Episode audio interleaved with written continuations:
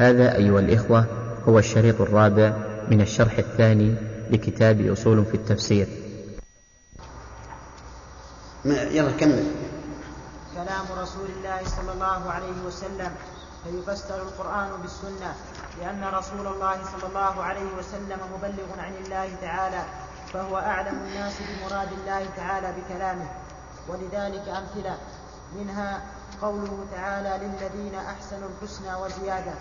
فقد فسر النبي صلى الله عليه وسلم الزيادة بالنظر إلى وجه الله تعالى فيما رواه ابن جرير وابن أبي حاتم صريحا من حديث أبي, موسى وأبي بن كعب ورواه ابن جريج ورواه ابن جرير من حديث كعب بن عجرة وفي صحيح مسلم عن صهيب بن سنان عن النبي صلى الله عليه وسلم في حديث قال فيه فيكشف الحجاب فما أعطوا شيئا أحب إليهم من النظر إلى ربهم عز وجل ثم تلا هذه الآية للذين أحسنوا الحسنى وزيادة. بس. بسم الله الرحمن الرحيم. قال المؤلف رحمه الله آه ول... ثانيا يعني المرجع الثاني كلام رسول الله صلى الله عليه وعلى آله وسلم فيفسر القرآن بالسنة.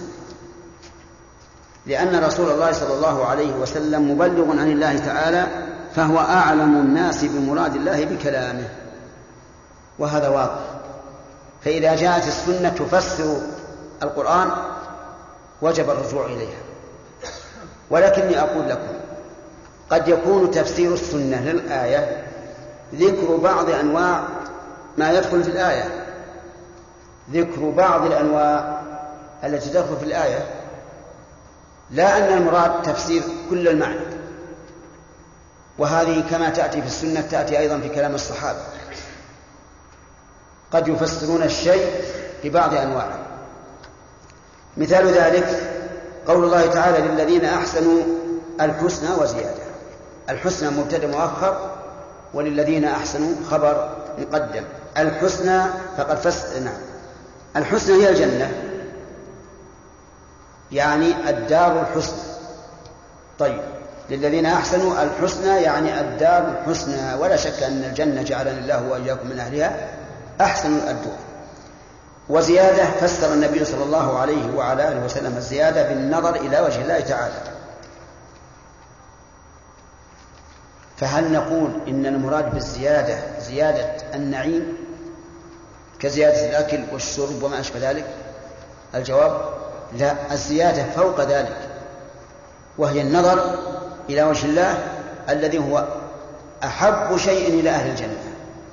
فيما رواه ابن جرير وابن أبي حاتم صريحا من حديث أبي موسى وأبي بن كعب ورواه ابن جرير من حديث كعب بن عجرة. ثلاثة الصحابة. كلهم رووا عن النبي صلى الله عليه وسلم أن المراد بالزيادة النظر إلى وجه الله. ثم إن المؤلف أتى بشاهد في صحيح مسلم عن صهيب بن سنان عن النبي صلى الله عليه وسلم في حديث قال فيه فيكشف الحجاب يعني الرب عز وجل. وما حجاب الرب؟ حجابه النور كما أخبر بذلك النبي صلى الله عليه وعلى آله وسلم. متكئ على الجدار تعال هنا. الإنسان إذا إذا اتكى على شيء هل يصيبكم أو لا؟ نعم. عجيب. يصيبكم؟ إذا احذروا من الاتكاء. وأنا إذا رأيت أحد متكئا وقد أغمض عينيه سأقيمه فورا إلى مكان آخر إن شاء الله تعالى. طيب. يقول فما أعطوا شيئا أحب إليهم من النظر إلى ربهم عز وجل. ثم تلا هذه الآية للذين أحسنوا الحسنى وزيادة. فتلو النبي صلى الله عليه وسلم هذه الآية بعد قوله إنه يكشف الحجاب. يدل على أن المراد بالزيادة. إيش؟ النظر إلى وجه الله. ثانيا قوله تعالى وأعدوا لهم ما استطعتم من قوة. أعدوا لهم ما استطعتم من قوة. الضمير في لهم يعود إلى الكفار. وقوله أعدوا يعود للمؤمنين. فقد فسر النبي صلى الله عليه وسلم القوة بالرمي رواه مسلم وغيره من حديث عقبة بن عامر رضي الله عنه. قال ألا إن القوة الرمي ألا إن القوة الرمي ألا إن القوة الرمي. وصدق رسول الله صلى الله عليه وعلى آله وسلم. هناك سلاحان أولا ما يعرف بالسلاح الأبيض وهو السكاكين والخناجر والسيف وعصا الحديد وما أشبه ذلك. هذا قوة لا شك لكن الرمي أقوى لأن الرمي يقتل الإنسان عدوه من بعيد فهو بلا شك أقوى. وهل الرمي يختلف؟ الجواب نعم. في عهد الرسول عليه الصلاة والسلام الرمي بالنبال وما أشبهها ثم جاء عصر آخر الرمي. لا ما طمرة واحدة فيصل. بالبندقية ثم جاء الآن بالصواريخ عابرة القارات. هل يدخل في الرمي ولا ما يدخل؟ يدخل. فكلام النبي عليه الصلاة والسلام عام ويكون الرمي في كل وقت بحسب. الثالث المرجع الثالث كلام الصحابة رضي الله عنهم لا سيما ذوي العلم منهم والعناية بالتفسير. تعليم لأن القرآن نزل بلغتهم وفي عصرهم ولأنهم بعد الأنبياء أصدق الناس في طلب الحق وأسلمهم من الأهواء وأطهرهم من المخالفات التي تحول بين المرء وبين التوفيق للصواب. نعم الله أكبر. بعد أن ننظر في الآية وليس فيها تفسير من كلام الرب عز وجل ولا من كلام النبي صلى الله عليه وعلى آله وسلم نرجع إلى إيش؟ إلى أقوال الصحابة. وعلل ذلك بأنهم بأن القرآن نزل بلغته. ومعلوم أن من نزل القرآن بلغته فهو أعلم الناس به. ولهذا كان الرسول صلى الله عليه وسلم يخطب الناس يوم الجمعة بسورة قاف. سورة قاف. الآن لو خطبت بها في سورة لو خطبت الناس بسورة قاف ما يكفي لأنهم لن ينتفعوا بها. غاية ما هنالك أن الآيات التي فيها ترقيق للقلوب قد يكون منها. لكن لا يستفيدون تلك الفائدة. في عهد الرسول عليه الصلاة والسلام إذا قرأ عليهم القاف كأنما كأنما يكون هذا الأمر في عهدنا بخطبة الكلام العادي. لأنهم يعرفون المعنى تماما. فالقرآن نزل بلغتهم وكذلك نزل في عصرهم فيعرفون القرائن التي يراد بها المعنى. لأن الحوادث تنزل ويعرفون القرائن. لهذا الآن أقرأ عليكم قول الله تعالى إن الصفا والمروة من شعائر الله فمن حج البيت أو اعتمر فلا جناح عليه أن يطوف به. لو لو أن الإنسان قرأ هكذا لقال هذا يدل على أن السعي جائز وليس بحرام. لقوله فلا جناح عليه. لكن الصحابة يعرفون أن السبب في ذلك أن الناس كانوا يتحرجون من الطواف بينهما. فنزلت الآية. إذن فكان لنزول القرآن في عصرهم كان له أثر في معرفة المراد. نعم ولأنهم بعد الأنبياء أصدق الناس في طلب الحق. لو سألك سائل من أصدق الناس في طلب الحق؟ بعد الأنبياء؟ لقلت الصحابة ولا شك. ولهذا كان يرجع الواحد منهم ولو كان أكبر واحد في المجتمع إلى قول امرأة. إلى قول امرأة. أو إلى قول صبي. أفهمتم؟ كان أناس من الأنصار يلومون أمير المؤمنين عمر بن الخطاب رضي الله عنه. على كونه يأذن لعبد الله بن عباس وهو صغير أن يحضر مجالس الكبار. يلومون عمر. ليش؟ تجي بابن عباس تأتي بابن عباس ولا تأتي بأبنائنا. فجمعهم ذات يوم وقال لهم ما تقولون في قول الله تعالى إذا جاء نصر الله والفتح ورأيت الناس يدخلون في دين الله أفواجا. فسبح بحمد ربك واستغفره إنه كان توابا. قالوا نقول إن الله أمر نبيه إذا جاء النصر والفتح أن يسبح بحمده ويستغفره كلهم قالوا هكذا. فقال ما تقول ابن عباس؟ قال أقول إن هذا نعي رسول الله صلى الله عليه وعلى آله وسلم. يعني الإشعار بقرب أجله. قال والله ما فهمت منها إلا ما فهمت. شوف الآن رجع إلى قول ابن عباس مع أنه كان قد وافقه من قبل. فأقول آه، إن الصحابة هم أشد الناس قبولا للحق وإن كان من صغير. ولأنهم أسلمهم من الأهواء. صحيح. أسلم الأمة من الأهواء هم الصحابة رضي الله عنهم. نعم. ورابعا هو الرابع والخامس. القرآن نزل بلغته وفي عصر وهم أصدق الناس في طلب الحق وأسلمهم من الأهواء هذا الرابع.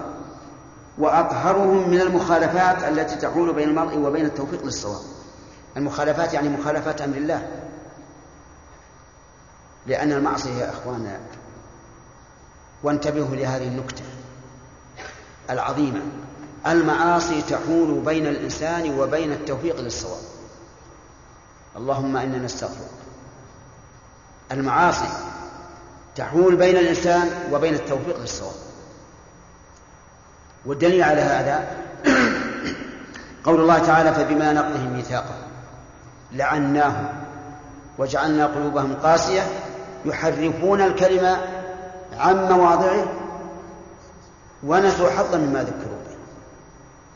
فجمعوا بين التحريف فيما علموه وبين النسيان فيما كانوا يعلمونه من قبل. ليش؟ لأنهم نقضوا الميثاق.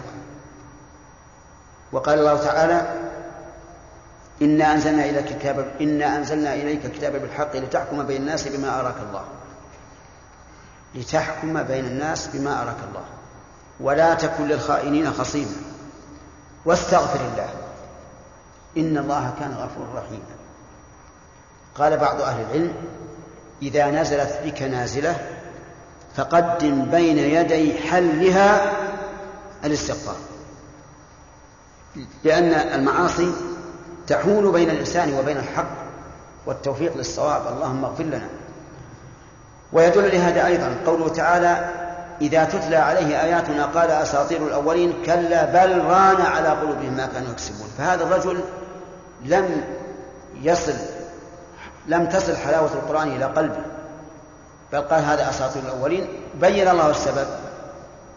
قال بل ران على قلوبهم ما كانوا يكسبون فلم يقدروا القرآن حق قدره. طيب. ولذلك أمثلة كثيرة جدا منها. واحد قوله تعالى وإن كنتم مرضى أو على سفر أو جاء أحد منكم من الغائط أو لامستم النساء فقد صح عن ابن عباس رضي الله عنهما عندي عنه والأحسن أن يقال عنهما لأن أباه كان صحابيا.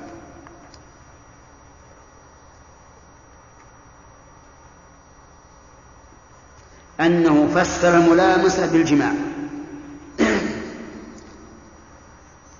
وبعض العلماء فسر الملامسة باللمس باليد. فإلى من نرجع؟ إلى قول ابن عباس.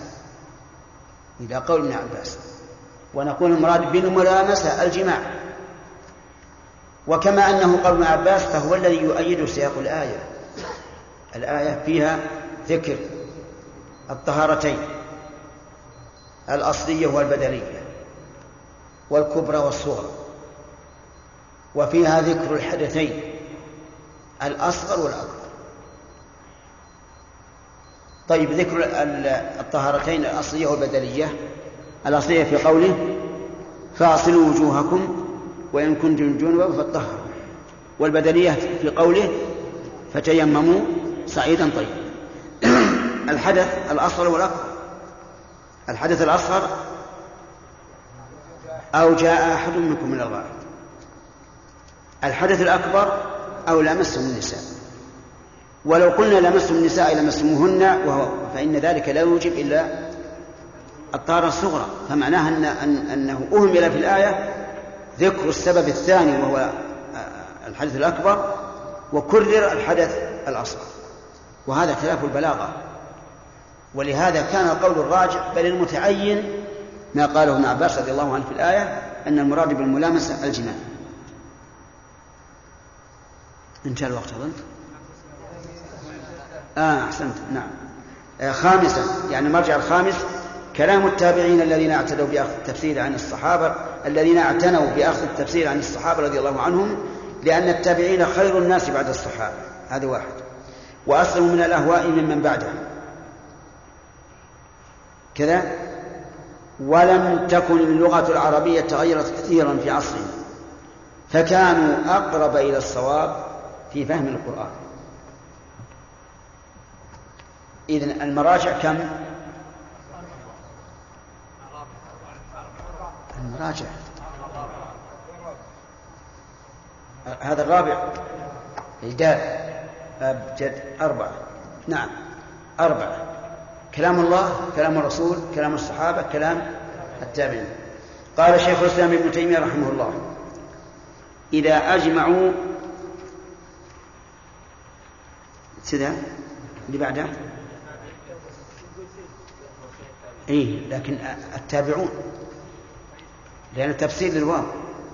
أو أن فيها سقطا التقدير يعني التابعين. لازم تعدل إما هذا ولا هذا.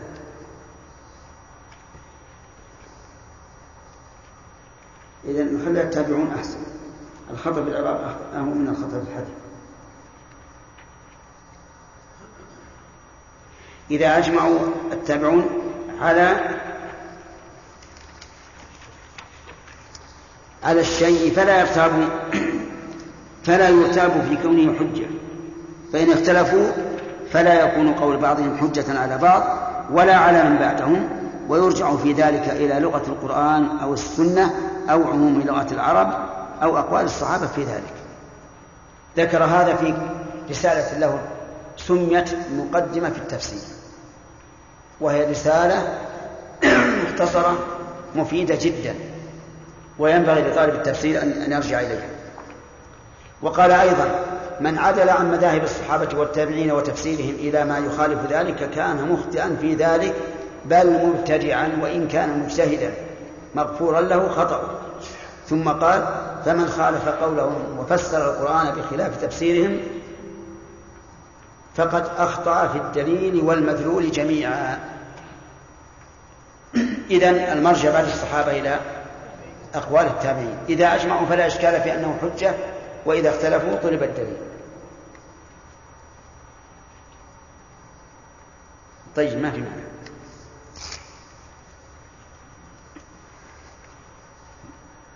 ها المرجع الخامس. ما تقتضيه الكلمات من المعاني الشرعية أو اللغوية حسب السياق. لقول الله تبارك وتعالى إنا أنزلنا إليك الكتاب بالحق لتحكم بين الناس بما أراك الله. وقوله إنا جعلناه قرآنا عربيا لعلكم تعقلون. وقوله وما أرسلنا من رسول إلا بلسان قومه ليبين لهم. إذا هذا آخر شيء. تفسير القرآن بما تقتضيه اللغة. أو بما تقتضيه ما يقتضيه الشرع. فإذا اتفق الشرع واللغة فالأمر واضح.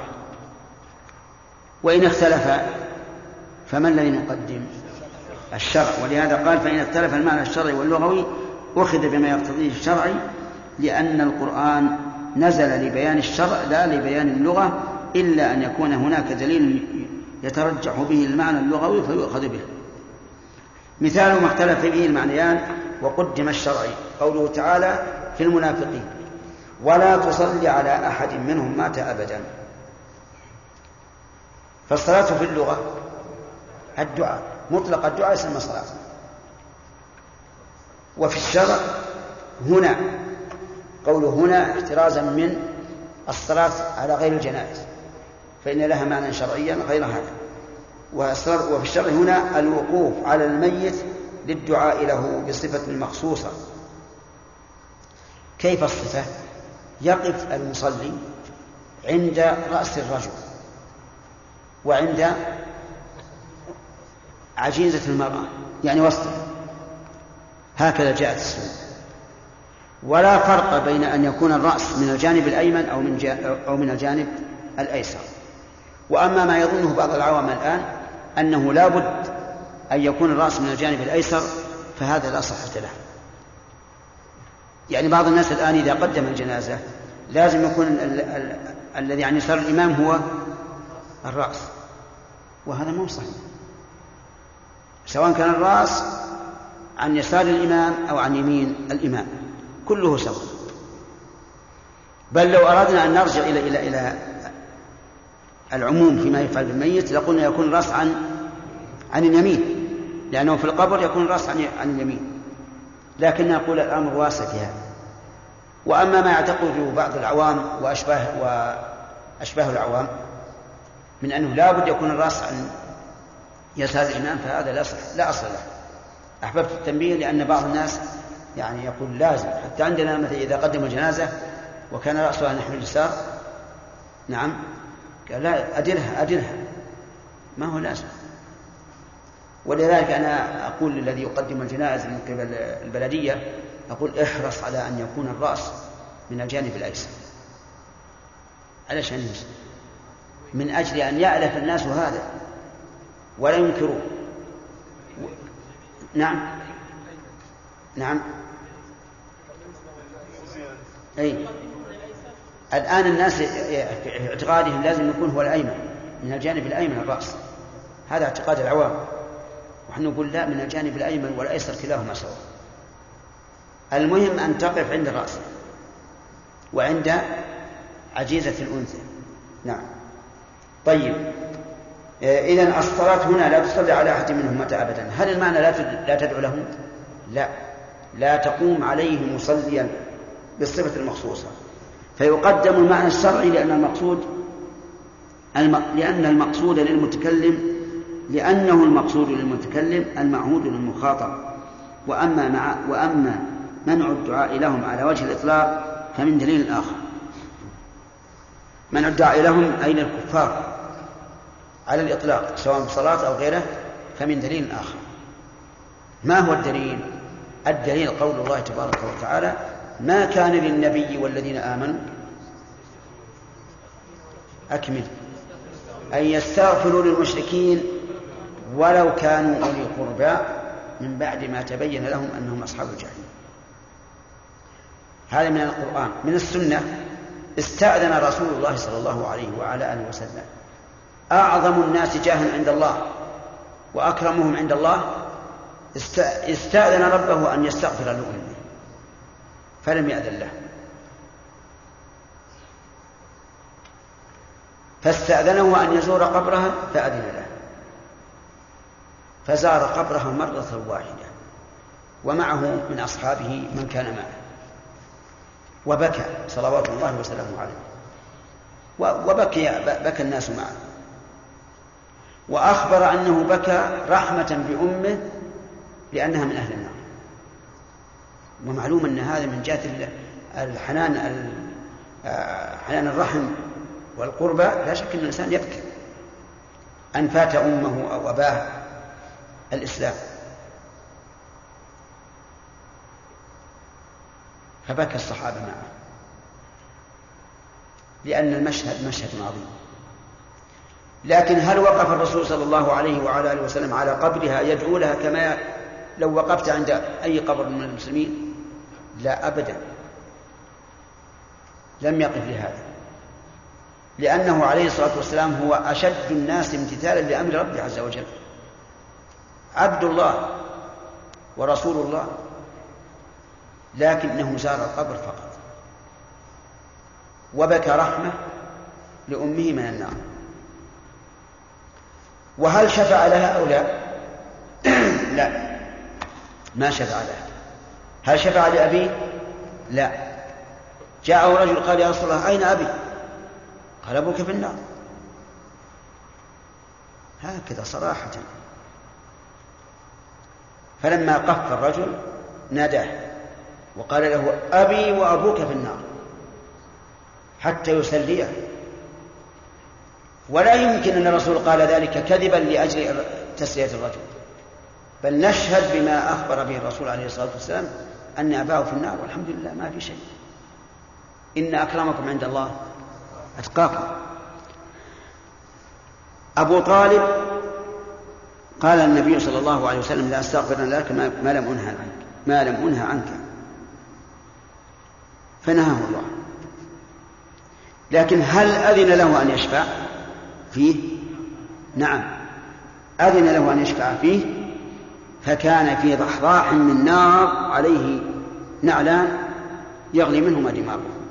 أعوذ بالله. خفف عنه فإذا قال قائل لماذا أذن له أن يشفع في عمه دون أبيه؟ وأيهما أحق؟ الأب أحق. لكن الرب عز وجل لا يقرب أحد عنده بالنسب. بل إن أكرمكم عند الله أتقاكم. أذن له أن يشفع لعمه لأن عمه نصره. نصره ودافع عنه. وحصر معه في حي في شعب عامر وصبر على أذى قريش. وأعلن في قصائده المشهورة أن الرسول حق عليه الصلاة والسلام. قال ولقد علمت بأن دين محمد من خير أديان البرية دينا. لولا لولا الملامة أو حذار مسبة لرأيتني سمحا بذاك مبينا. وقال لقد علموا أن ابننا لا مكذب لدينا. سبحان الله الله أكبر. سبحان من قلب القلوب. لقد علموا أن ابننا لا مكذب لدينا. إذا فهو صادق ولا غير صادق؟ صادق. لا مكذب لدينا ولا يعنى بقول الأباطل. هذا كلام حصل به من الذود عن الرسول عليه الصلاة والسلام وحمايته ونصره ما حصل من من ذلك.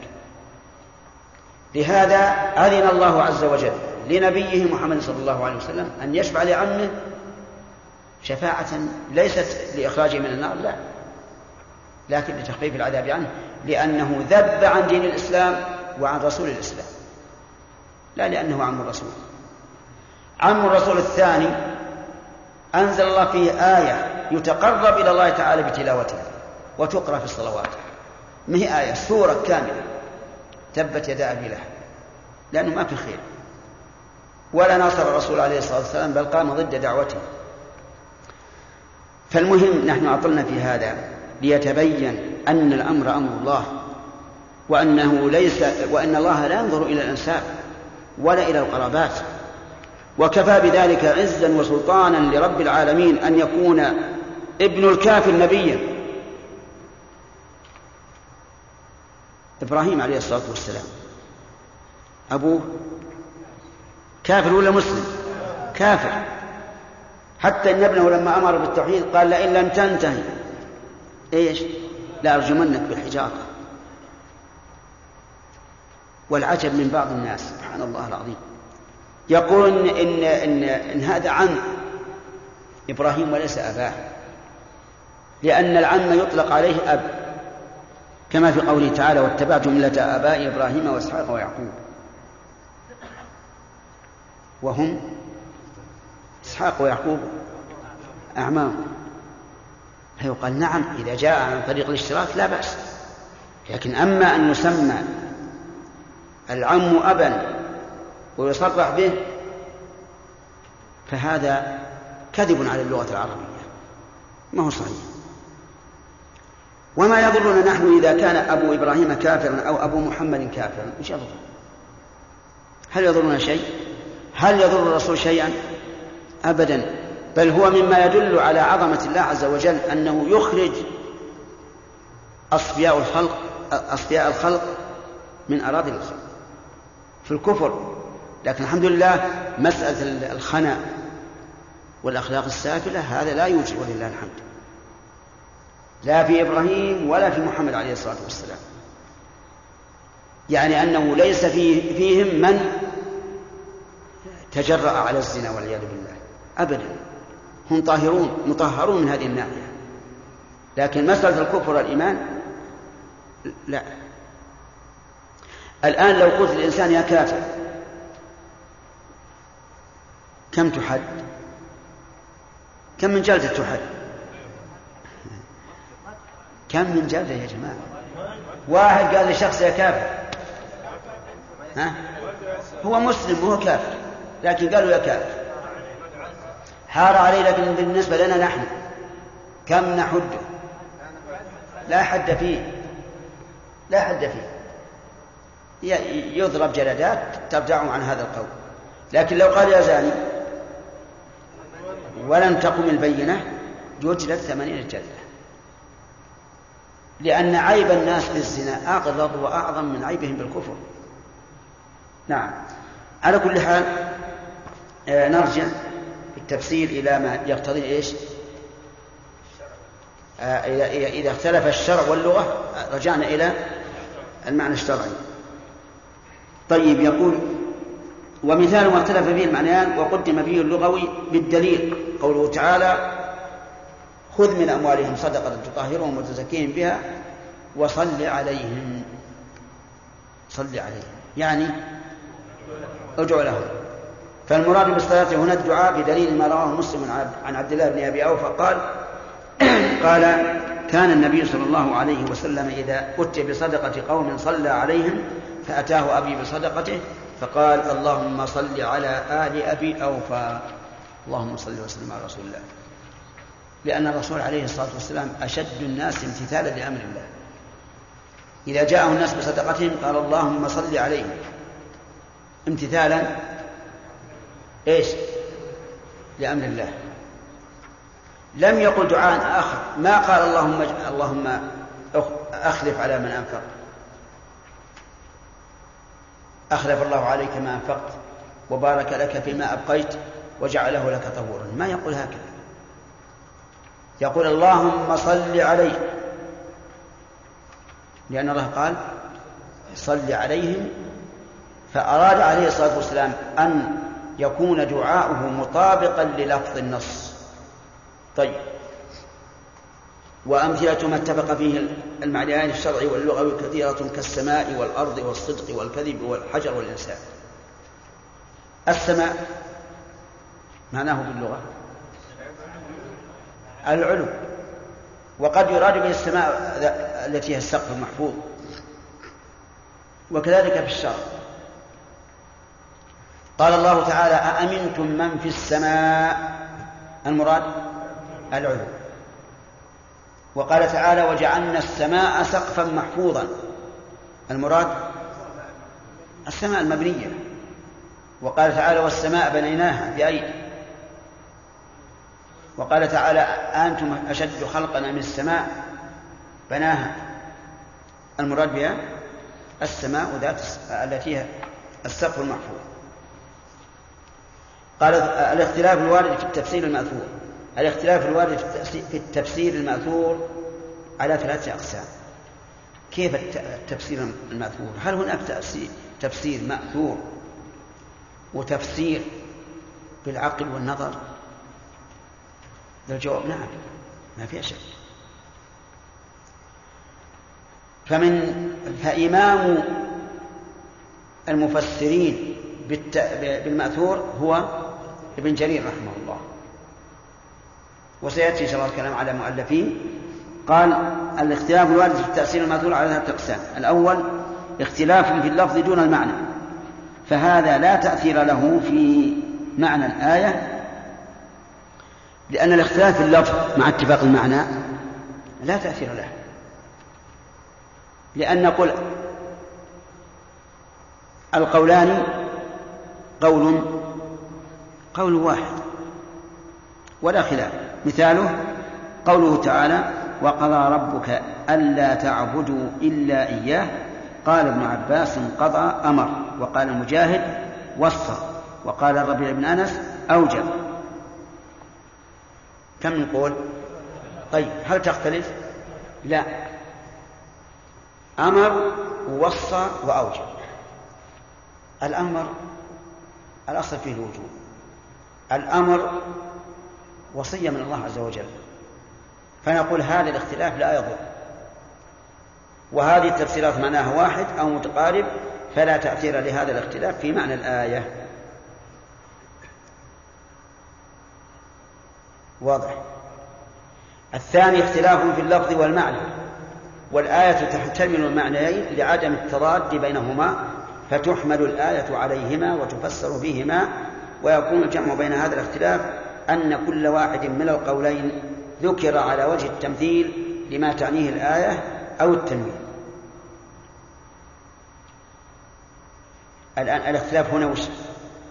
في اللفظ والمعنى لكن الآية تحتمل المعنيين لعدم التضاد بينهم. مثال ذلك قوله تعالى واتل عليهم نبأ الذي آتيناه آياتنا فانسلخ منها فأتبعه الشيطان فكان من الغاوين ولو شئنا لرفعناه بها ولكنه أخلد إلى الأرض واتبع هواه قوله فانسلخ منها يعني تخلى كما ينسلخ جلد الشاة عنها عند سلخها فأتبعه الشيطان أي اتبعه. أتبعه بمعنى اتبعه. فكان من الغاوين ولو شئنا يقول الله عز وجل لرفعناه بها لأن الله تعالى يرفع بآياته. قال الله تعالى يرفع الله الذين آمنوا منكم والذين أوتوا العلم درجات.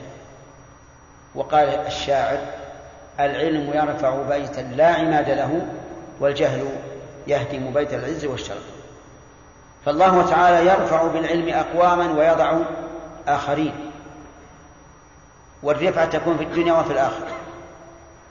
أو أو في الدنيا نعم. أو في الآخرة دون الدنيا. أحيانا لا لا يقدر الله عز وجل الإنسان رفعة في الدنيا لكن يكون له رفعة في الآخرة.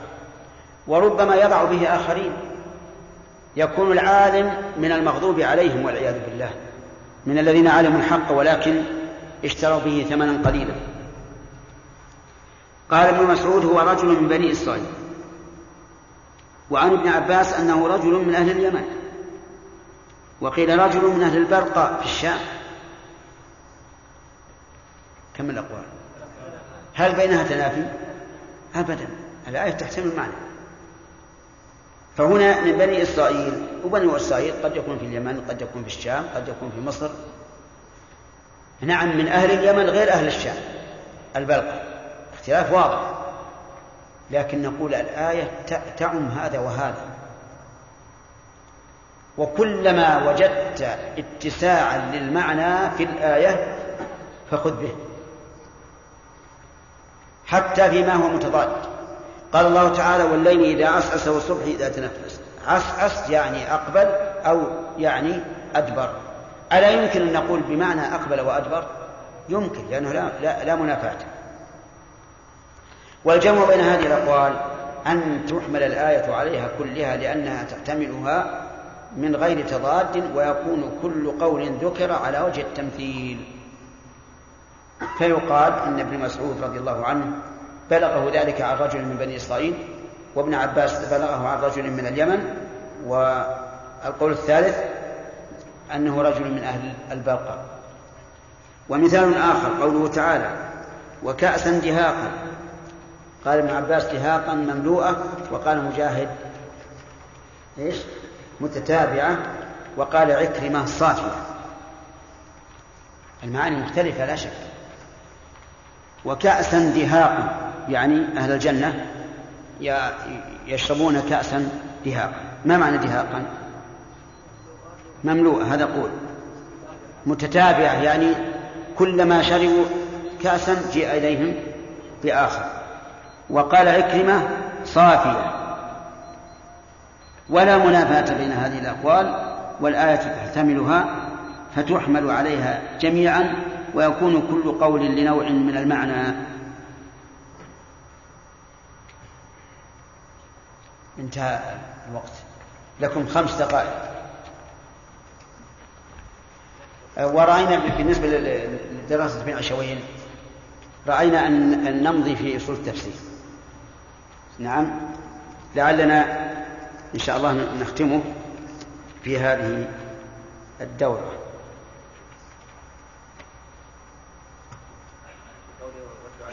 نعم قوله تعليم النبأ الذي آتيناه هنا مكتوب عندنا آتيناه آتينا يقول إن الصوفية قد عبدوا عبدوا طريقا إلى إلى قبر بين مكة والمدينة فوق رأس جبل من أجل زيارته ويزعمون أنه قبر أمي. إيه؟ هذا هذا سمعت إنه معبد ما هو معبد؟ يعني مطين. ولا ولا تستبعد لا تستبعد الخرافيين. فنحن نقول لنفرض أن هذا قبر آمنة. يقينا. فهل تسن زيارته؟ عجيب. لا. لأن الرسول صلى الله عليه وسلم ما زاره بعد هذا. ثم إن الرسول لم يزره إلا بإذن من الله. ومن الذي يدعي أن الله أذن له أن يزوره؟ نعم. لو ادعى إنسان قال والله رأيت ربي في المنام. نعم على أحسن صورة.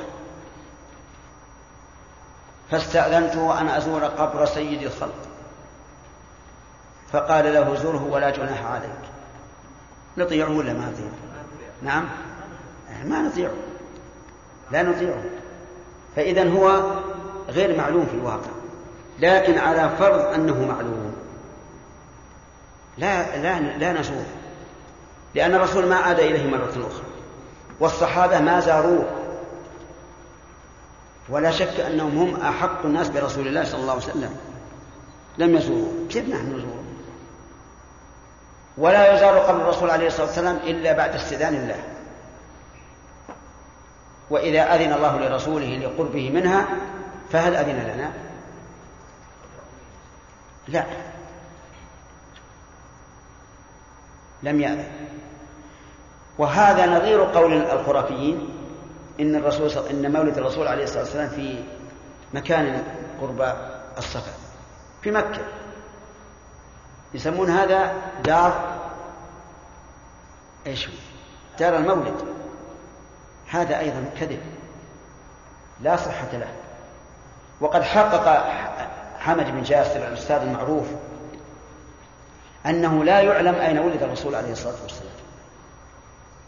لأن الناس اختلفوا هل ولد في مكة أو في عسفان هذا خلاف. ثم الذين قالوا ولد في مكة اختلفوا هل هذا مكانه أو في الشعب أو في مكان آخر. عدد أربعة أمكنة. هذه مسائل ما فيها ما فيها علم يقين ولا ظن.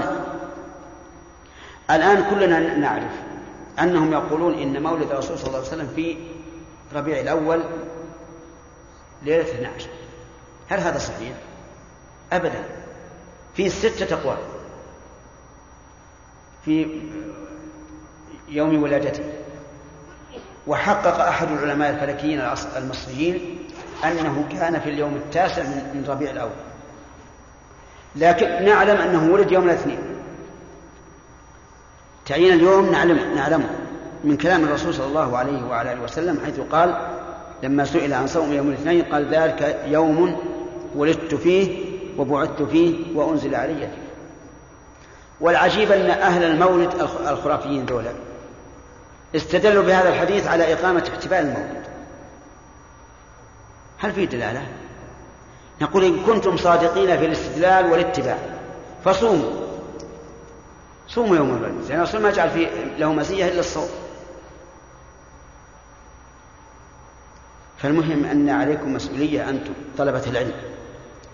أن تبينوا للناس بدون مجابهة أن هذه الأشياء لا حقيقة لها وأنها لطول الأمد حدثت هذه البدع. وصارت هي السنة عند كثير من الناس والبدع خلاف ما يخالفها. نعم. هذا يقول أن تقول لما لما تأكل صدقة أن تقول له اللهم صل على آل فلان. أي نعم. تقول اللهم صل عليه. لكن خشيت إنه إذا قلت اللهم صل عليه بكرة يقول أنا نبي. إن خشيت هذا لا تقول له الكلام ادعو الله تعالى بالدعاء آه، وإن لم يطابق لفظ الآية. لأن المقصود صلي عليهم وادعو لهم. فهمت؟ شيخ بالنسبة للمتأخرين الذين فسروا بعض الآيات أو أخرجوا منها فوائد هل يستأنس بجمع العلماء؟ أو إذا بجمع العلماء؟ وشلون بجمع؟ جمع المفسرين. هذا يأتينا إن شاء الله تعالى. يأتينا في في التفسير. انتهى الوقت؟ استغفر الله واتوب اليه سبحانك اللهم ربنا وبحمدك أشهد أن لا إله إلا أنت أستغفرك وأتوب إليك. والصلاة والسلام على نبينا محمد وعلى آله وصحبه أجمعين قال المصنف رحمه الله قال المصنف حفظه الله تعالى الاختلاف الوارد في تفسير المأثور القسم الثالث اختلاف اللفظ والمعنى والآية لا تحتمل المعنيين معا للتضاد بينهما وتحمل الآية على الأرجح منهما بدلالة السياق أو غيره. مثال ذلك قوله تعالى إنما حرم عليكم الميتة والدم ولحم الخنزير وما أهل لغير الله به فمن اضطر غير باغ ولا عاد فإن الله غفور رحيم. قال ابن عباس غير باغ في الميتة ولا عاد في اكله وقيل غير باغ على الإمام. خارج غير خارج. غير خارج على الإمام ولا عاص بسفره. والأرجح الأول لأنه لا دليل في الآية على الثاني ولأن المقصود بحل ما ذكر لفظ الضرورة وهي واقعة في حال الخروج عن الإمام وفي حال السفر المحرم وغير ذلك. ومثال آخر قوله تعالى وإن طلقتموهن من قبل أن تمسوهن وقد فرضتم لهن فريضة فنصف ما فرضتم إلا أن يعفون أو يعفو الذي بيده عقدة النكاح. قال علي بن أبي طالب رضي الله عنه بالذي بيده عقدة النكاح والزوج وقال ابن عباس هو الولي والراجح الأول بدلالة المعنى عليه ولأنه قد روي فيه حديث عن النبي صلى الله عليه وسلم بسم الله الرحمن الرحيم. قال المؤلف رحمه الله تعالى القسم الثالث اختلاف اللفظ والمعنى في والآية لا تحتمل المعنيين جميعا. يعني معناها أن التفاسير الواردة تختلف في اللفظ والمعنى. والآية لا يمكن أن تحتمل المعنيين جميعا. فماذا نصنع؟ يقول فتحمل الآية على الراجح منهما بدلالة السياق أو غيره. ويلغى الثاني لأن الجمع غير ممكن والآية لا تحتمل المعنيين جميعا. أخي الكريم اقلب الشريط من فضلك. لا تحتمل المعنيين جميعا. يعني معناها أن التفاسير الواردة تختلف في اللفظ والمعنى. والآية لا يمكن أن تحتمل المعنيين جميعا. فماذا نصنع؟ يقول فتحمل الآية على الراجح منهما بدلالة السياق أو غيره. ويلغى الثاني لأن الجمع غير ممكن. والآية لا تحتمل المعنيين جميعا. مثال ذلك قوله تعالى إنما حرم عليكم الميتة والدم ولحم الخنزير وما أهل لغير الله به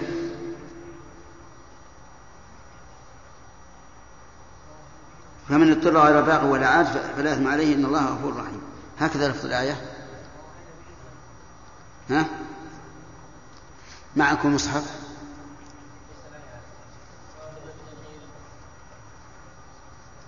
هذه في سورة البقرة.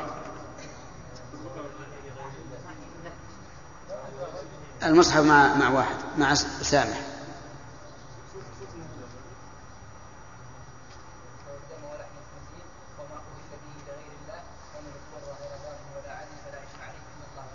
طيب إذا وش الآية الثانية؟ ها؟ ما هي؟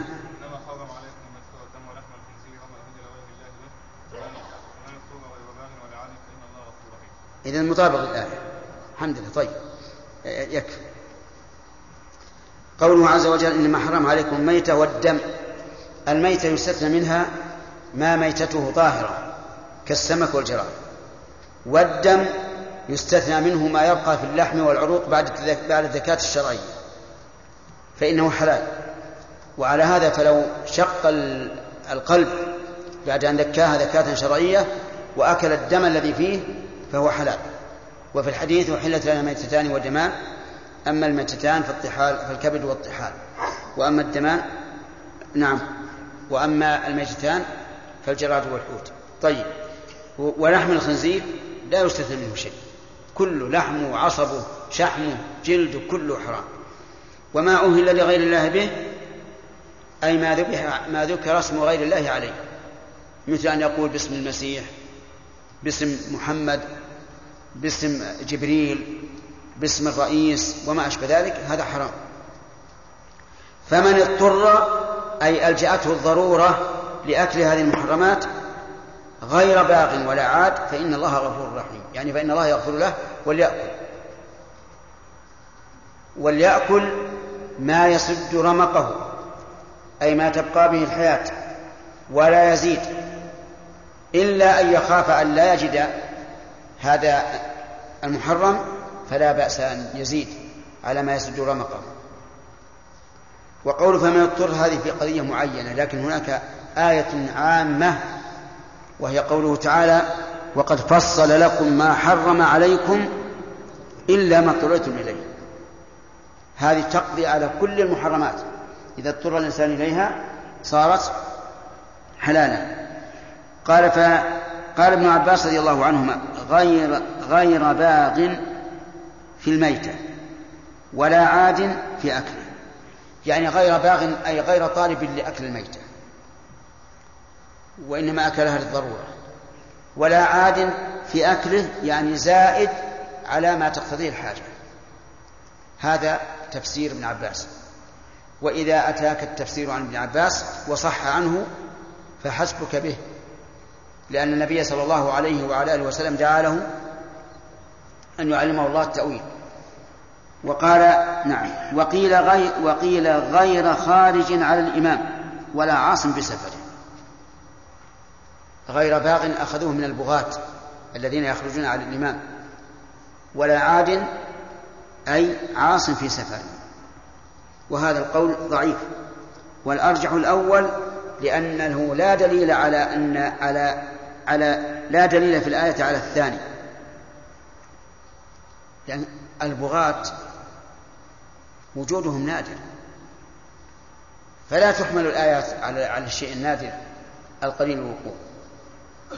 لأنه لا لا دليل في الآية على الثاني ولأن المقصود بحل ما ذكر دفع الضرورة. أفهمتم؟ طيب دفع الضرورة. وهي واقعة في حال الخروج على الإمام وفي حال السفر المحرم وغير ذلك يعني وفي غير ذلك. فهذا هو الصواب. إذا غير باغ غير طالب لأكل الميتة ولا ولا متجاوز الحد الذي فيه الذي تنتفع به الضرورة. فإن قال قائل هل يعقل أن إنسانا يطلب أكل الميتة؟ نقول نعم. ربما أنه ليس هنا ليس بذاك الضرورة ليس عنده الضرورة التي يخاف أن يموت لو لم يأكل. أو قد تكون الميتة يعني شابة صغيرة سمينة فتشتاق نفسه إلى هذا. يمكن هذا. طيب. الذين يقولون إن المراد غير عاد غير عاص في سفره. إذا إذا كان الإنسان عاصيا بسفره مثل أن يكون سافر لشرب الخمر سافر للزنا سافر للملاهي هذا عاص بسفره فاضطر إلى إلى الأكل. قال إن لم اكل مت. فماذا يقال له؟ هل يقال مت؟ قالوا نقول له تب. ثم كل. تب ثم كل. ابتاب هل تصح هذه التوبة التي ألجأت إليها الضرورة؟ في هذا نظر. في هذا نظر. فلا تنفعه التوبة. على كل حال متى اضطر الإنسان إلى أكل هذه المحرمات؟ أكل. سواء كان عاصيا بسفره أو خارجا على الإمام أو غير ذلك. مثال آخر. قوله تعالى وإن طلقتموهن من قبل يتمسوهن وقد فرضتم لهن فريضة يعني في الصداق الخطاب للأزواج إن طلقتموهن.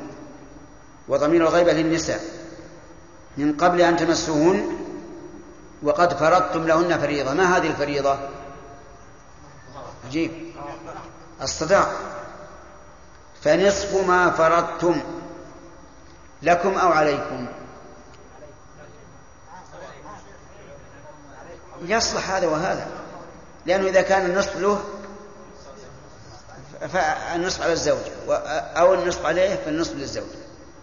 إذا يصح أن نقدر الخبر فلكم نصف ما فرضتم أو فعليكم نصف ما فرضتم لكن إلا أن يعفون يرجح أن التقدير فعليكم نصف ما فرضتم إلا أن يعفون. من هو؟ النساء. وعلى هذا فالنون هنا ضمير ليست علامة إعراب. فلا يشكل عليك أن تقول لماذا لم تحذف النون لوجود أن؟ يقول لأن النون هذه ليست علامة إعراب وإنما هي ضمير إلا أن يعفونا أو يعفو الذي بيده عقد في النكاح. يعني فإن عفوا فلكم المهر كله لكن من الذي بيده عقد النكاح؟ قال علي بن أبي طالب رضي الله عنه في الذي بيده عقد النكاح هو الزوج. وقال ابن عباس هو الولي. كلاهما ناهيك به علما وفقها وعمقا في العلم. فمن الذي نرجح نرجح ما دل عليه السياق وهو أن الذي بيدع عقد النكاح هو الزوج. الذين قالوا إنه الزوج قالوا لأن الزوج هو الذي يستطيع أن يطلق فيحل العقد. والذين قالوا إنه الولي قالوا إنه لا يمكن أن يتزوجها إلا إذا عقد له الولي وأوجب النكاح وقال زوجتك. ولكل وجهة نظر. لكن الراجح أن المراد به الزوج. لأنه في مقابل يعفون وهن الزوجات. ولأن الولي قد لا يكون له الحق أن يسقط حق المرأة. يعني لو فرضنا هذا ممكنا في الأب لم يكن ممكنا في ابن العم مثلا. ابن العم لا يملك أن يسقط حق المرأة في صداقها. فصار تفسير علي بن أبي طالب أرجح من وجهين. الوجه الأول التقابل إلا أن يعفون من هن؟ الزوجات. أو يعفو الذي بدأ عقد النكاح يعني الزوج ليكون هذا مقابل هذا. يرجح أيضا أن الولي لا يملك أن يسقط حق الزوجة في الصداق إلا أن يكون الأب. على خلاف في هذا أيضا. فالصواب إذن إلا أن يعفون فإذا عفونا إلا يعفون أي زوجات فإذا عفونا فله الصداق كله يعود على الزوج. أو يعفو الذي بدأ عقد النكاح هو الزوج فللزوجة الصداق كله. والراجع الأول لدلالة المعنى عليه ولأنه قد روي فيه حديث النبي صلى الله عليه وسلم أن الذي بدأ عقد النكاح هو الزوج. ترجمة القرآن. أردفنا التفسير بالترجمة لأن الترجمة في الحقيقة تفسير يقول الترجمة لغة تطلق على معان ترجع إلى البيان والإيضاح. إذا هي قريبة من من التفسير. فهما رضيعا لبان واحد. وفي الاصطلاح التعبير عن الكلام بلغة أخرى. التعبير عن الكلام بلغة أخرى. مثال ذلك أن يترجم عربي لغة عربي إلى إلى إيش؟ الفارسية مثلا. هذه ترجمة. أو فارسي ينقل اللغة الفارسية إلى العربية. هذه ترجمة. وترجمة القرآن التعبير عن معناه بلغة أخرى. هذه ترجمة القرآن. أن يعبر عن معناه مو عن لفظه بلغة أخرى. والترجمة نوعان. أحدهما ترجمة حرفية وذلك بأن توضع ترجمة كل كلمة بإزائها. مثل قال الله هذا يوم ينفع الصادقين صدقهم. يترجم قال لفظ الجلال هذا يوم ينفع الصادقين صدقهم. كل كلمة يترجمها نفسها. يقول الثاني ترجمة معنوية أو تفسيرية يعني سمها سمها معنوية أو تفسيرية وذلك بأن يعبر عن معنى الكلام بلغة أخرى من غير مراعاة المفردات والترتيب. مثال ذلك قوله تعالى إنا جعلناه قرآنا عربيا لعلكم تعقلون إنا جعلناه. يعني القرآن. قرآنا أي مقروءا أو قارئا بمعنى جامع. عربيا بلغة العرب لعلكم تعقلون أي لأجل أن تعقلوه وتفهموه. استدلت الجهمية بهذه الآية على أن القرآن مخلوق. وجعلوا لهذا نظيرا. وهو قوله وجعل الظلمات والنور. أي خلق الظلمات والنور. ولكنهم أخطأوا. لأنهم لا يعرفون اللغة العربية. لأن جعل المتعدية الاثنين بمعنى صير لا غير. والمتعدية لواحد بمعنى أوجد. في الآية الكريمة جعلناه قرآن عربيا متعدية.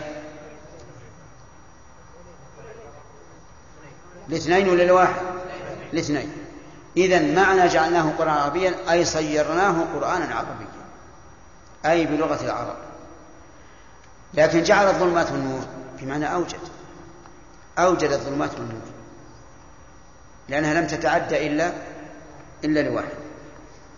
فالترجمة الحرفية أن يترجم كلمات هذه الآية كلمة كلمة فيترجم إنا ثم جعلناه ثم قرآنا ثم عربيا وهكذا.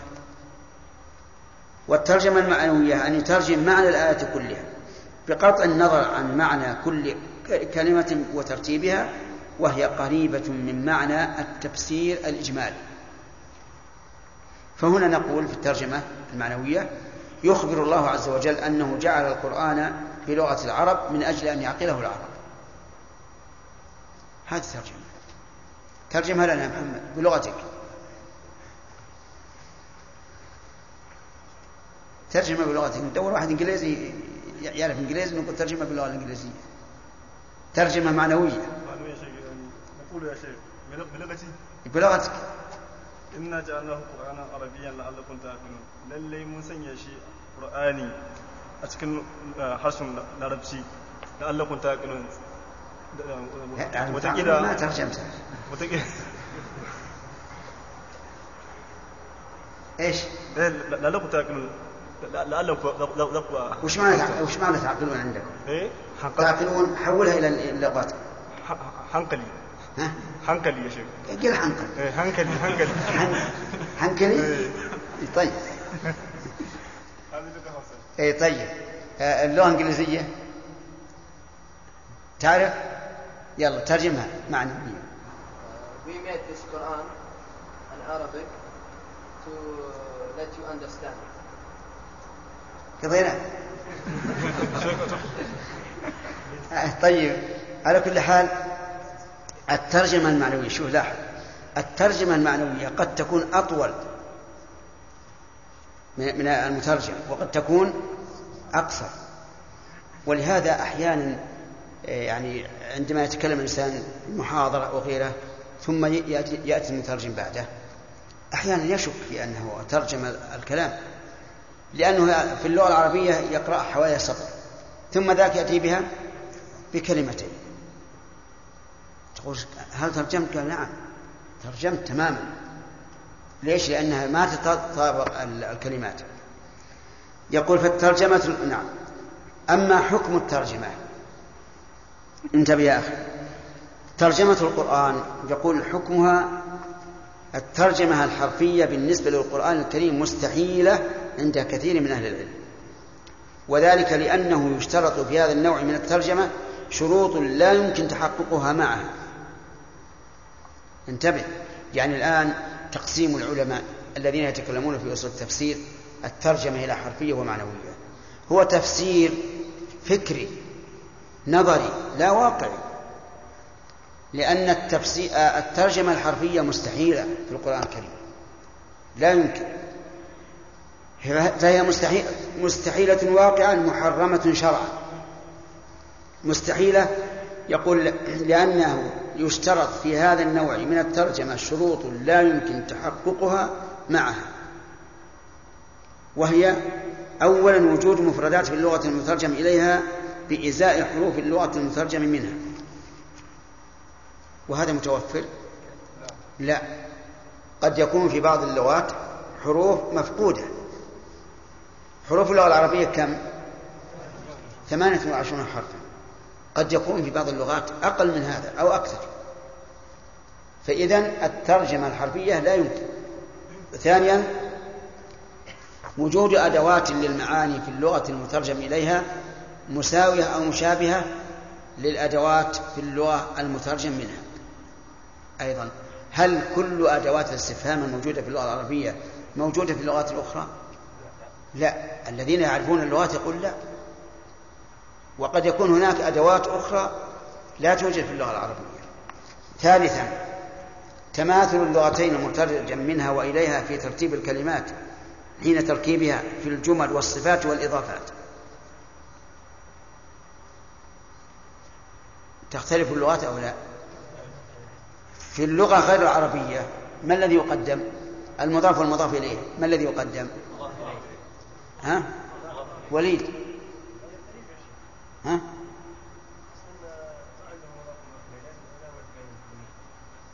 إذا كنت مثلا أنا أذكر وأنا صغير غاز خانة. غاز خانة وش؟ مجمع الغاز. وأصل يقولون خانة غاز. لكن اختلف الترتيب. فاللغات لا, لا تتفق في ترتيب الكلمات.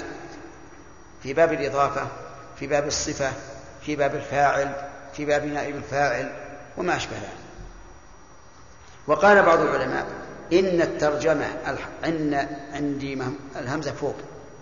وقال بعض العلماء إن الترجمة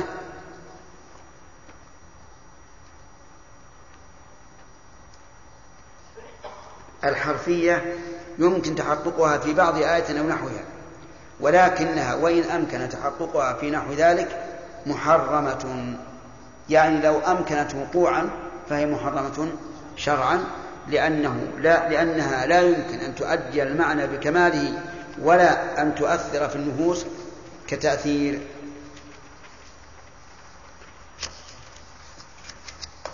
كتأثير إيش؟ ولا لا تأثر في النفوس تأثير القرآن العربي المبين. ولا ضرورة تدعو إليها للاستغناء عنها بالترجمة المعنوية. إذا الترجمة الحرفية مستحيلة وقوعا محرمة شرعا. وإن قبلنا قول من يقول إنها تمكن في الآية القصيرة أو في بعض الآية نقول لكنها محرمة شرعا لأنه في الواقع يفوت الإعجاز ولا تؤثر في النفوس كتأثير القرآن باللغة العربية. وعلى هذا فالترجمة الحرفية إن أمكنت حسا في بعض الكلمات فهي ممنوعة شرعا. اللهم إلا أن يترجم كلمة خاصة بلغة من يخاطبه ليفهمها من غير أن يترجم التركيب التركيب كله فلا بأس. وهذه سهلة. لو ترجم قال بلغته بلغة المخاطب لا بأس. وأما الترجمة المعنوية المعنوية للقرآن فهي جائزة في الأصل. الأصل فيها يا محمود. وين أنت؟ معنى فهي جائزة في الأصل لأنه لا محذور فيها. وقد تجب يعني قد تجب الترجمة المعنوية. متى؟ حين تكون وسيلة إلى إبلاغ القرآن والإسلام إلى غير الناطقين باللغة العربية. إذا كانت وسيلة إلى ذلك صارت واجبة لأن إبلاغ الإسلام والقرآن واجب وما لا يتم الواجب إلا به فهو واجب. ولهذا علله قال لأن إبلاغ ذلك واجب وما لا يتم الواجب إلا به فهو واجب. لكن يشترط لجواز ذلك شروط. الأول أن لا تجعل بديلا عن القرآن بحيث يستغنى بها عنه. وهذا مهم. يعني ما نترجم القرآن ترجمة معنوية ولا نكتب القرآن باللغة العربية. لأننا لو فعلنا ذلك لكانت بدلا عن القرآن بالنسبة للناطقين بهذه اللغة. وهذا ضرره عظيم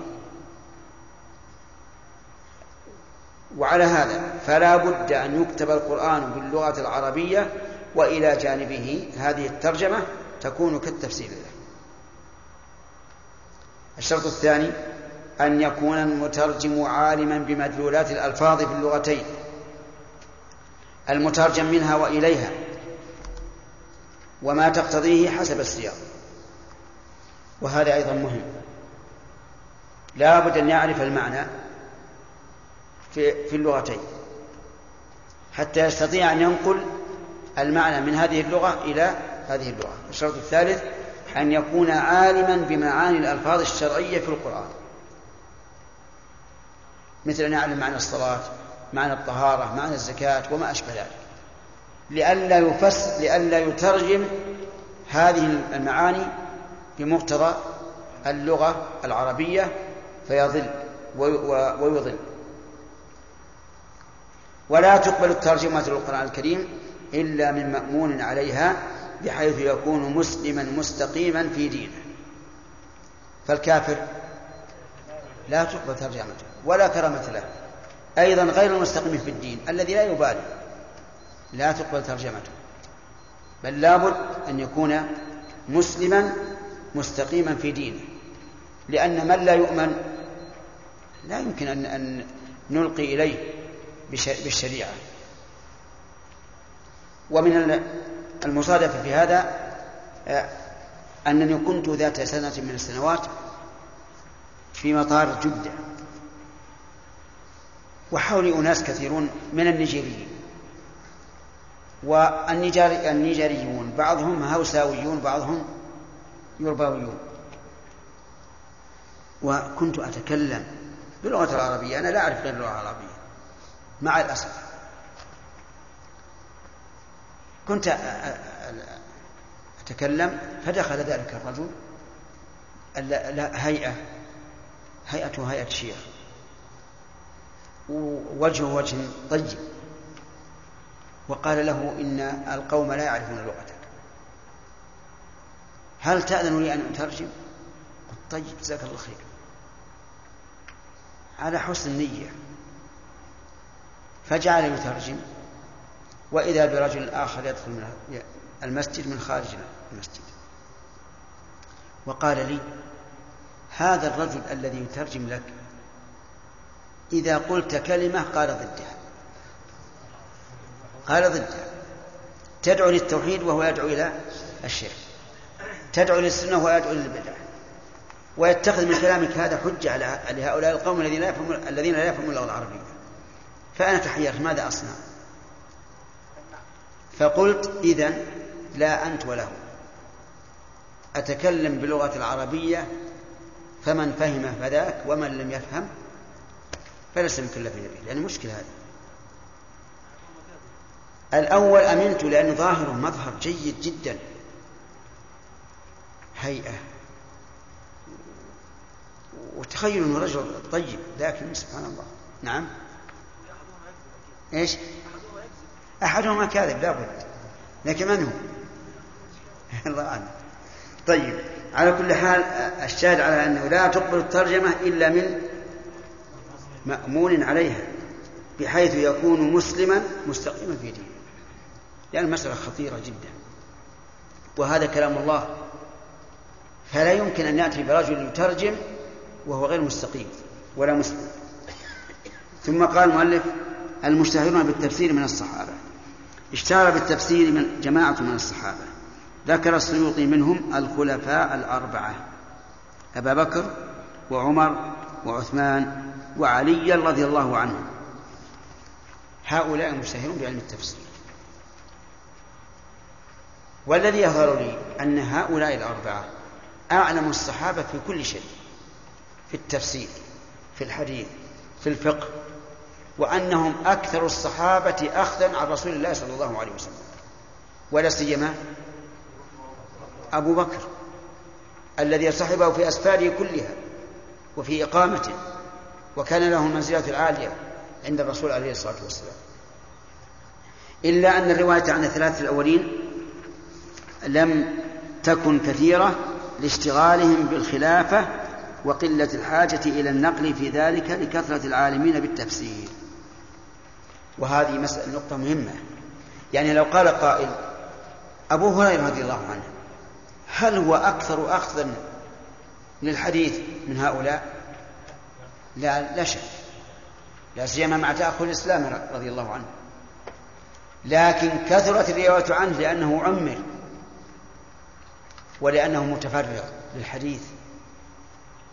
أما أبو بكر وعمر وعثمان فلأنهم مشتغلون بالخلافة.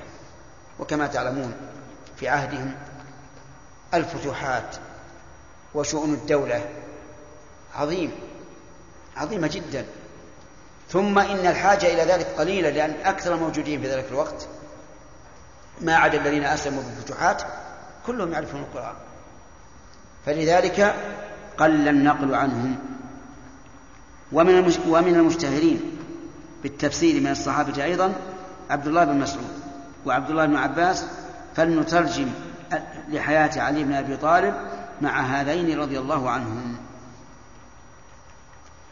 وخصصنا عليا لأنه أكثر من الخلفاء الثلاثة قبله. علي بن أبي طالب هو ابن عم الرسول صلى الله عليه وسلم وزوج ابنته فاطمة. رضي الله عنها رضي الله عنه وعنها. وأول من آمن به من قرابته. اشتهر رضي الله عنه بهذا الاسم أي علي وكنيته أبو الحسن وأبو تراب. كنيته أبو الحسن لأن أكبر أبنائه الحسن. وكنيته أبو تراب لأن النبي صلى الله عليه وسلم أتاه يوما في المسجد ووجده نائما وقد أصابه العرق ولصق التراب على جلده. فقال قم أبا تراب قم أبا تراب. فكان رضي الله عنه يرغب هذه الكنية أكثر من غيرها لأن الذي كناه بها رسول الله صلى الله عليه وعلى آله وسلم.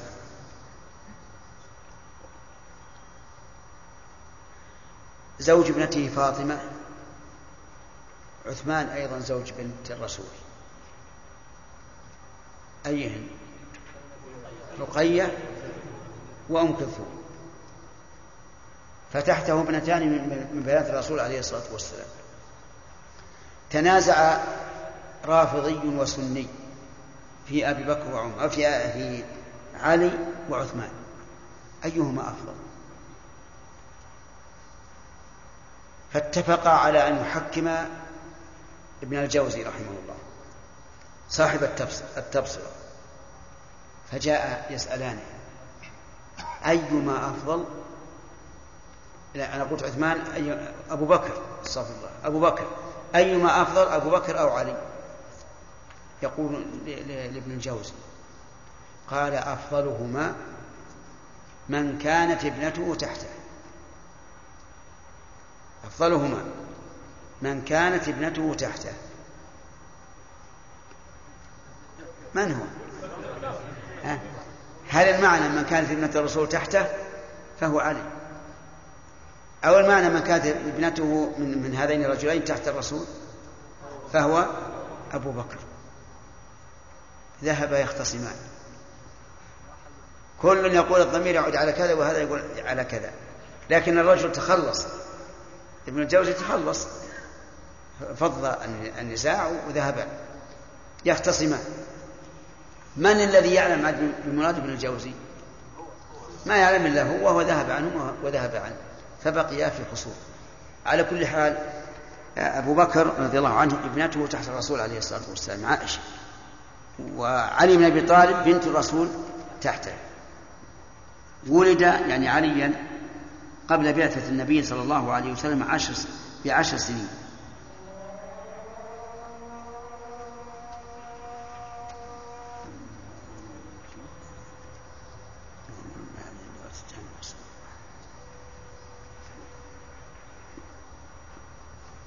ولد قبل بعثة النبي صلى الله عليه وسلم بعشر سنين.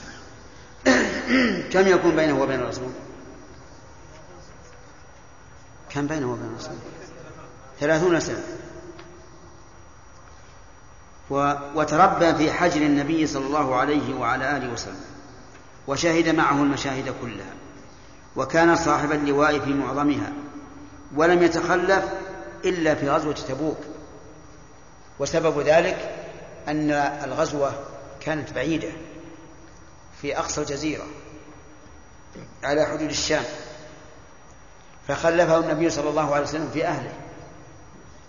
وقال يا رسول الله أتخلف في النساء والصبيان؟ فقال له النبي صلى الله عليه وسلم أما ترضى أن تكون مني بمنزلة هارون من موسى إلا أنه لا نبي بعدي كيف هارون من موسى. لأن موسى لما أراد أن يذهب إلى إلى لقاء الله عز وجل إلى ميقات ربه خلف هارون وقال اخلفني في قومي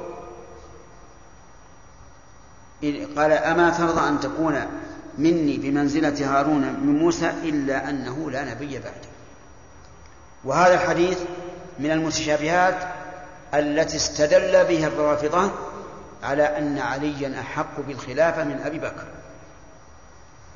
ولكن لا دليل لا حجة لهم في هذا. لأن الرسول خلفه في حياته. خلفه في حياته. كما خلف موسى هارون في حياته. ولم يقل الرسول عليه الصلاة والسلام إنك خليفتي الخليفة بعدي. بل شبهه بخلافة موسى لهارون يعني تخليف موسى هارون وذلك في حياته أو بعد مماته. في حياته. فهو مثله في كونه خليفة بأهله في حياته. فلا حجة. لكن هكذا أهل الباطل يأخذون بالمتشابه ويدعون المحكم. طيب يقول نقل له من المناقب والفضائل ما لم ينقل لغيره. والسبب أنه هلك به طائفتان. طائفة تغلو وطائفة تفرط في الحق فصارت الطائفة الأولى تنقل كل ما يمكن أن يكون منقبة ضد الطائفة الثانية. الطائفة يقول ظل فيه طائفتان. النواصب الذين نصبوا له العداوة وحاولوا إخفاء مناقبه والروافض الذين بالغوا في ما, في ما زعموه من حبه وأحدثوا له من المناقب من المناقب التي التي وضعوها ما هو في غنى عنه بل هو عند التأمل من المثالب نعم. هذه المناقب التي يعدها الرافضة مناقب. هو في غنى عنها لأن له من المناقب الصحيحة ما يغني عنها. وربما تكون من المثالب أحيانا. ذكروا من مناقب رضي الله عنه أنه يصلي بين المغرب والعشاء ألف ركعة. ألف ركعة بين المغرب والعشاء. قال لهم شيخ الإسلام أما تستحون؟ أنقل كلامه بالمعنى. إذا كان يصلي ألف ركعة بين المغرب والعشاء فكيف يقرأ؟ كيف يركع؟ كيف يسجد؟ كيف يطمئن؟ هل هذه منقبة أو مثلبة لو صحت؟ الثاني ولكننا نحاشي أمير المؤمنين علي رضي الله عنه عن مثل هذا التلاعب. طيب اشتهر رضي الله عنه بالشجاعة والذكاء مع العلم والزكاء فهو من أشد الناس قوة وشجاعة. وكذلك ذكاء وعلما وزكاء. حتى كان أمير المؤمنين عمر بن الخطاب رضي الله عنه يتعوذ من معضلة ليس لها أبو حسن. يعني يقول أعوذ بالله من معضلة ليس لها أبو حسن. يعني علي بن أبي طالب وهذا يدل على علمه وذكائه. ومن أمثلة النحويين قضية ولا أبا حسن لها. هذا معروف راجعوا شرح ابن عقيل للألفية. يعني هذه قضية ليس لها أبو حسن. من هو؟ علي بن أبي طالب رضي الله عنه. وروي عن علي أنه كان يقول سلوني سلوني وسلوني عن كتاب الله فوالله ما من آية إلا وأنا أعلم وأنا أعلم أنزلت بليل أو نهار. وقال ابن عباس رضي الله عنهما إذا جاءنا الثبت عن علي لم نعجل به. وروي عنه أنه قال ما أخذت من تفسير القرآن؟ يقول ابن عباس ما أخذت من تفسير القرآن فعن علي بن أبي طالب. كان رضي الله عنه أحد الشورى الذين رشحهم عمر بن الخطاب رضي الله عنه لتعيين الخليفة الخليفة. ها؟ كان أحد أهل الشورى. نعم. الذين رشحهم عمر رضي الله عنه لتعيين الخليفة فعرضها عليه عبد الرحمن بن عوف فأبى إلا بشروط لم يقبل بعضها أو لم يقبل بعضها ثم بايع عثمان فبايعه علي والناس ثم بويع بالخلافة بعد عثمان حتى قتل شهيدا في الكوفة ليلة السابع عشر من رمضان سنة أربعين من الهجرة رضي الله عنه. بقي عبد الله بن مسعود. هو عبد الله بن مسعود ابن غافي الهذلي وأمه أم عبد كان ينسب إليها أحيانا.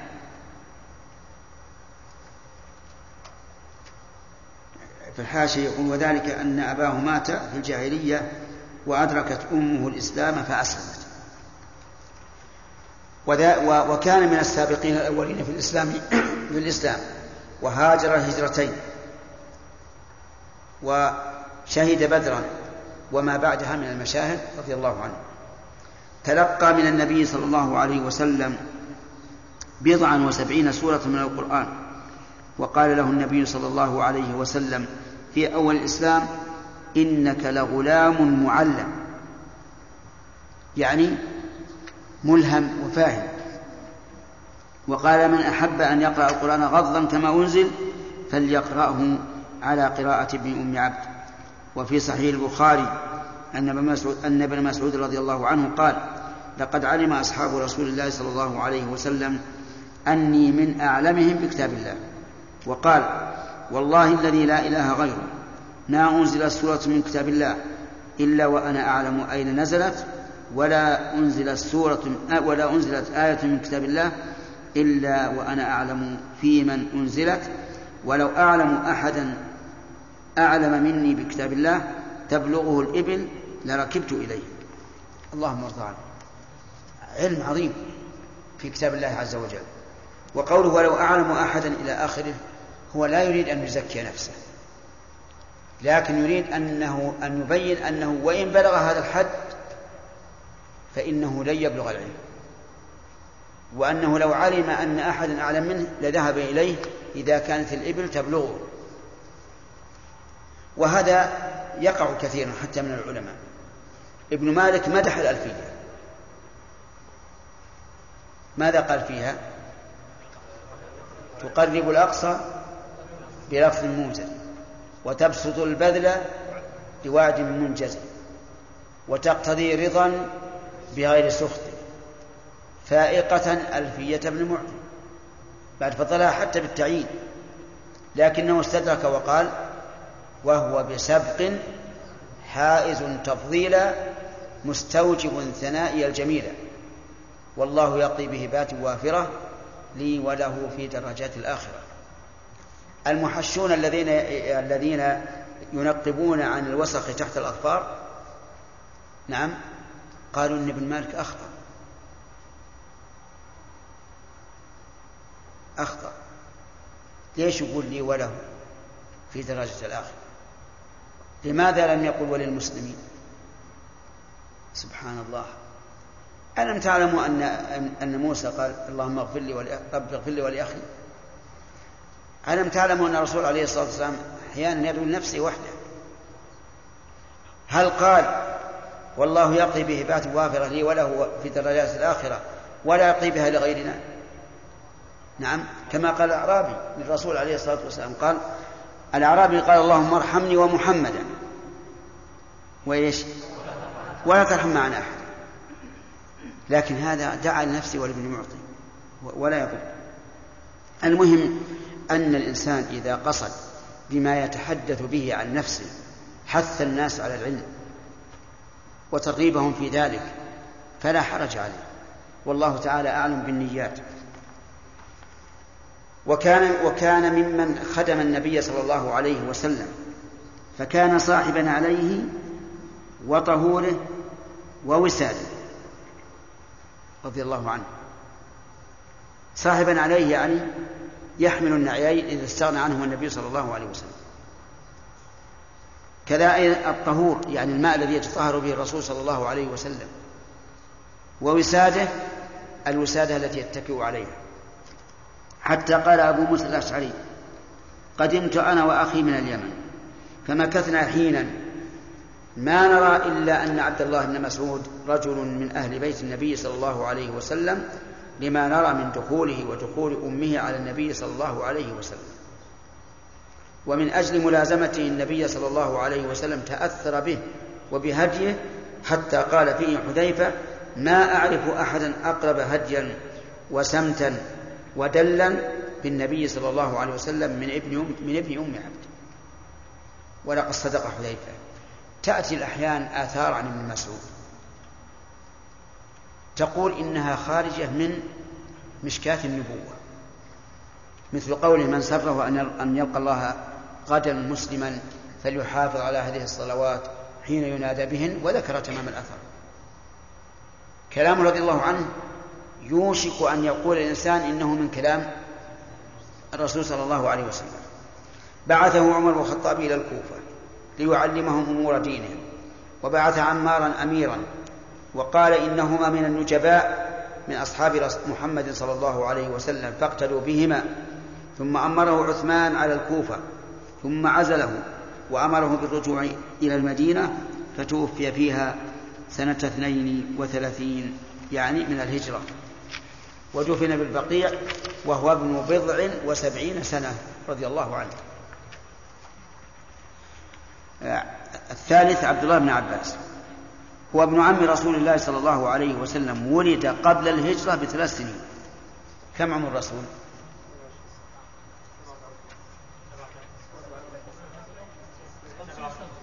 عمر الرسول خمس ور... خمسون سنة.